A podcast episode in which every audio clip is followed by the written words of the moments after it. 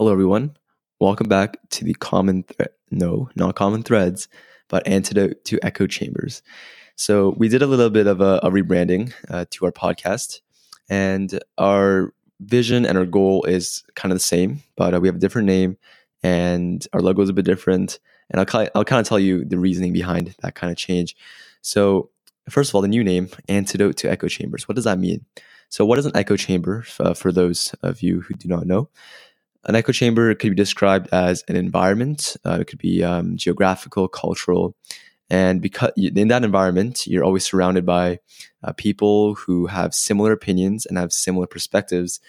So, and you're in that little chamber, and you don't really hear anything else. It, the, your opinions echo uh, in the room because everyone, what you think, everyone else thinks.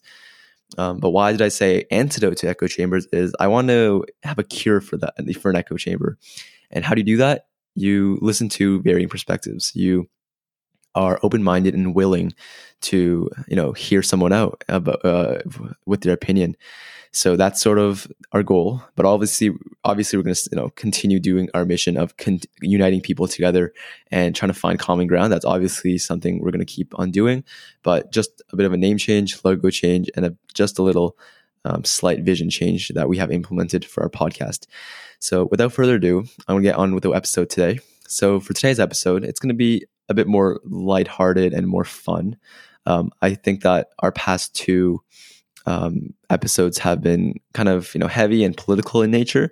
Not really heavy, but just just not you know fun. I would say. But for today, today's episode, I want to do something that's a bit more enjoyable. And today we're going to talk about one of my f- most favorite subjects, which is philosophy. And what we're going to do today is we're going to rank ethical theories in a tier list uh, so we're gonna rank uh, seven different theories that I'll explain a bit later into uh, five distinct ranks, which is S, A, B, C, and D, with S being the highest and D being the lowest. Now, how I'm going to rank these theories is number one, is it realistic, right? Does it work in real life? Like, could I see this ethical theory being implemented into today's society? Uh, that's the first criteria. And number two is would I want to live in that sort of society? You know, would I want to live in a world where divine com- uh, divine command theory uh, is you know the the norm, or feminist ethics, or utilitarianism? Like, I'm gonna try to f- focus on that for the second. And um, also, just a disclaimer: just keep in mind that I come with sort of a Western Canadian uh, perspective. So I might be biased in some of my opinions, but also, guys, remember this is just purely for uh, just fun and entertainment purposes. This is nothing serious. I'm not saying like this. If I rank an S, it, it's gonna it should be like um, law here in the West or something. Like no, that's what I'm saying. It's just something that I'm gonna I'm gonna do to try to see which one might be better than the other. So let's get started. Um, so the first ethical theory um, I want to look at today is Kant's categorical imperative. So the philosopher uh, Immanuel Kant he has uh, given us this theory of the categorical imperative, and this kind of proposes that the morality of an action is determined by whether it can be universally applied without contradiction. So basically, it prioritizes moral duty and consistency across all contexts, um, and emphasizes the value of certain actions irrespective of the consequences. Uh, so to simplify that blurb there, um, I would say uh, Kant's categorical imperative could be, um, you know, said in this very famous phrase that we might all know, right? Treat others like how you want to be treated. Uh, and Kant actually says it a bit more complicated. He says that we should act only in accordance with that maxim, uh, through which you can at the same time will that it become a universal law. So what it basically says is that, for example, right? Um, let's just say I wanted to rob a convenience store, right? I wanted to rob a convenience store, but then I have to realize that okay, if I were to rob a convenience store, then everyone should be allowed to rob a convenience store, and I would have to live in that some uh, that sort of society. Or maybe I don't know. Just I could give many other different examples, but basically says that whatever you do or how you act, it should be a universal law, and everyone should be able to act that way. So that's what Kant's kind of saying there. Um, and also, guys, I'm very like I'm dumbing down a lot of these ethical theories. I could go so much more depth, but for this in depth, but in for the sake of time, I just want to keep it nice and concise uh, today. But maybe in another future episode, I'll you know dive in deeper and maybe bring an expert um, onto the podcast. So, I guess the first criteria is it realistic. Uh, it seems kind of idealistic and utopian in nature because I'm not sure if actual human beings want to live in that sort of society. Uh, I'm not sure about you, but uh, like for example, there are certain things that we do in our day to day life that are kind of just. I'm gonna use the word guilty pleasures. Like we want to do it, um, but we know it's kind of wrong. Like for example, um, I mean, people lie all the time, right? I'm sure you've lied maybe in the past week or so, um, and many people lie. But if we, if people were to lie in Kant's uh, ethical moral theory, uh, ethical theory society, then it means that everyone should be able to lie, and lying shouldn't be seen as a bad thing, right? And you know, lying is bad. I could say that right now. Um, you can quote me on that. But sometimes lies could be used in a positive way, and I think that's one example of me saying that people might not want to live in this sort of society. So realistic, maybe not. Number two, would I personally want to live in this kind of society? Um, I think this would be this is a good question, but I personally would not want to live in this society. I I think that there are certain things that we personally do that like that are sort of like eh, if you know what I mean? But we but if it were like a societal norm, it would kind of not really work that way. So I, I, I would say I would rank this in the B tier. It's very I give credit to Kant um, because it might work, but I've never seen it in person uh, in any historical context. So I'll give this a solid B. Next, we are going to look at uh, utilitarianism. So utilitarianism, this one's a bit more of a famous one, so you might know already but it was advocated by philosophers such as uh, Jeremy Bentham and John Stuart Mill, and it suggests that the morality of an action is determined by its consequences. Specifically, an action is considered morally right if it maximizes overall happiness or pleasure and minimizes suffering or pain for the greatest number of individuals affected by the action. This consequentialist uh, approach uh, provides a clear and quantifiable framework for evaluating ethical choices. However, Critics contend that utilitarianism can sometimes overlook individual rights and dignity, potentially leading to situations where minority interests are sacrificed for the greater good. So, utilitarianism, greatest good for the greatest number of people. Uh, pretty straightforward there. However, you know this it might seem good uh, when you first hear it, or at least that's what I heard, what I what I thought of it. But if you kind of look at it in a realistic um, framework, it might not really work, right? So as I just said before, there might be certain situations where the majority, or the, I guess the people, you know, that are uh, all happy and you know, you know, receiving the greatest happiness, there might be a minority uh, that might be negatively affected. So, and uh, yeah, they might be sacrificed for the greater good. Um, and also, there's also difficulty in accurately predicting in what is the greatest happiness. You know, what constitutes what is what constitutes happiness right? That's something that's another philosophical question we all we ask all the time. So if we can't define what happiness is and ha- if we say that happiness is subjective how could we say that utilitarianism might work in real life right? So that's one question to think of there. Um, so let's just go on with the criteria. So number one is it realistic i think just a lot of things we do in our in our time uh, just in the modern uh, world is based off of utilitarianism. I think we try to um, vie for the greatest number of like the greatest pleasure and you know like we try to do things that give us joy. So it works i think with human nature. I think humans have a distinct uh, characteristic of trying to find meaning of trying to find happiness. And it, i think bentham and mill really you know got that right right being uh, an ethical theory that that is in line with human nature. However, in a realistic perspective, again, you know, just because that everyone is happy doesn't mean the thing is right. For example, right? I'll give an example.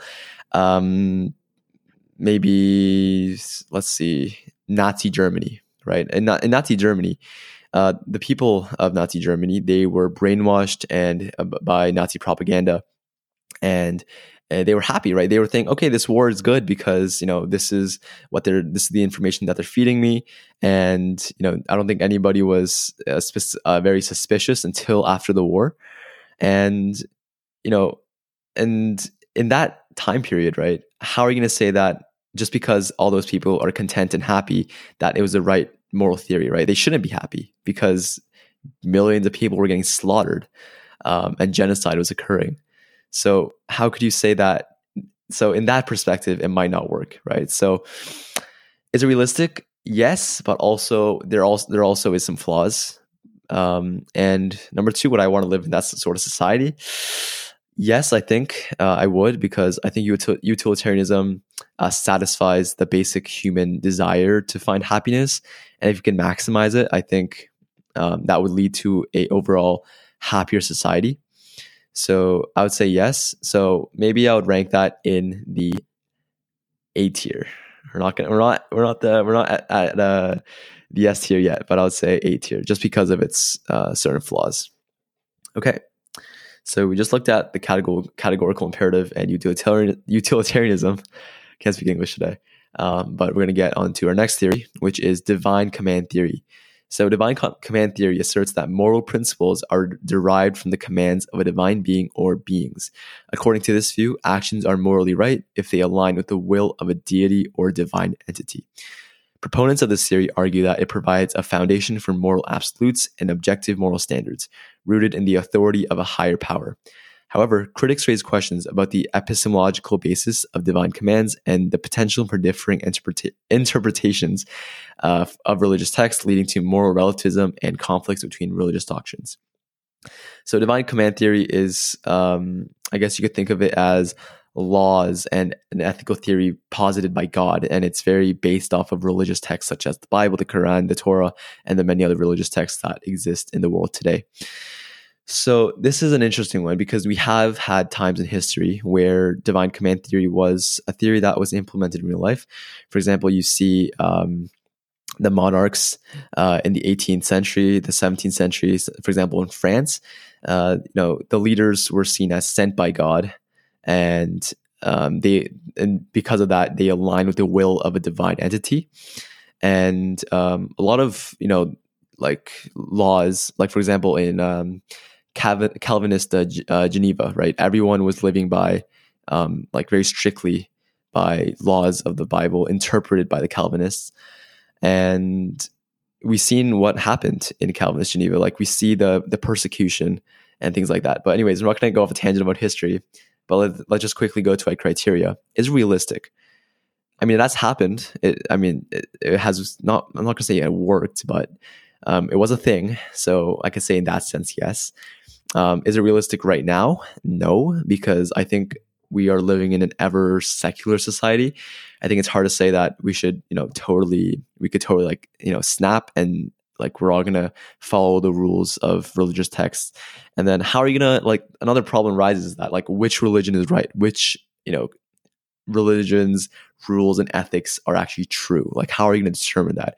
Like even today we have a lot of people have debates on is is it like christianity versus versus um versus uh, islam or uh, it could be a um, bunch of like comparing uh, different religions and seeing which one's better and which one's more true. So if, if we can't even figure that out like how are we going to say like this one's the one we should outlive by right? So it's not realistic in today's time. There are certain countries though like for example saudi arabia um, or maybe Afghanistan, who their set of laws very much follow their religious text, which is very interesting. But I'm talking about Western world, so no, it is not realistic right now. What I want to live in that sort of world. So it's very important to remember that you know even religious texts, even you know some people might claim that it's good and it's like um, because God is loving and divine and all knowing and all powerful, like it has to be a good theory. But there's certain flaws that you see everywhere. Like for example, in the Bible, in the Old Testament, you see um, examples of in the Bible not condemning slavery, and uh, those little things are little flaws, but they're very substantial flaws um, in the sense where if you're going to have an ethical theory, it has to be perfect. And especially if it's from God, it should be perfect. Um, so, no, I don't think I would want to live in that society just because of its shortcomings. So, I would give that. Um, what tier should I give this one? Divine con- uh, contract theory should be. I think I'll give it a. I'll give it a C tier. I give it a C tier because you know there's certain things um, in religious texts, for example, Christianity, that are good, right? Um, like to love your own neighbor. Uh, I think that's a good example of you know the Bible promoting uh, goodwill. However, obviously, I said before, the flaws and the inability to actually implement it in real life is what I give. Why I give it a C tier. Well, folks, that's actually a wrap for today's episode on ethical theories. Uh, you might have, you know, noticed it, uh, noticed that this episode was a bit shorter than usual. Um, but before you go, let me just explain. There's a there's a reason for that, and uh, I guess the reason is we wanted to give you a quick taste of some key ethical perspectives without just totally overwhelming you with so much uh, information at once. Ethical theories tend to be very vast and broad, so covering all of them in one episode wouldn't be the greatest idea, and I'm not sure if you would enjoy that either. So we kept it nice and short, but you know, we got a lot more ground to cover and we're just getting warmed up. So stay tuned for part two, where we're definitely going to dive even deeper into the complexities of ethical theories. Uh, I guess just to sum up uh, what we went over in today's episode, just for your memory, a nice refresher, we learned Kant's categorical imperative, uh, utilitarianism, and divine command theory. And just to, I guess, explain those a bit further, uh, Kant, uh, his emphasis um, on universal moral principles, like treat others like you would treat yourself, um, and uh, utilitarianism. Uh, what is utilitarianism? The focus, right? The focus on maximizing overall happiness, greatest happiness for the greatest number of people, right? And divine command theory, uh, with its reliance on divine will um, and from religious texts. And you know, it's really interesting and important to learn all, all these theories because they offer unique insights into how we might grapple with some of questions, uh, questions that we deal with every day, such as what is right and what is wrong, right? And learning these theories might help you um, navigate through that question. And you know, here at uh, Antidote to Echo Chambers, as I mentioned before in the beginning, um, we have rebranded. Um, we believe in keeping things fresh, um, keeping you on your toes, and always, you know, wanting always leaving you wanting more. So if you enjoyed today's episode, be sure to subscribe or follow and stay tuned for future installments. Uh, we're on all major social media platforms and you can find us on Instagram. And let's keep the conversation going, right? Share your thoughts, your questions, your reflections with us on social media. Our tag is ATEC Podcast, ATEC standing for uh, Antidote to Echo Chambers. So leave us a message there. We'd love to hear from you. Um, we'd love to hear your questions, your feedback. Uh, that'd be very, uh, we would be very grateful for that. And uh, just engaging with our amazing community, right?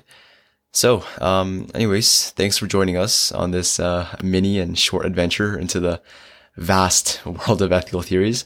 And until next time, you know, stay curious, stay engaged, you know, keep clicking on these type of content, like keep learning, right?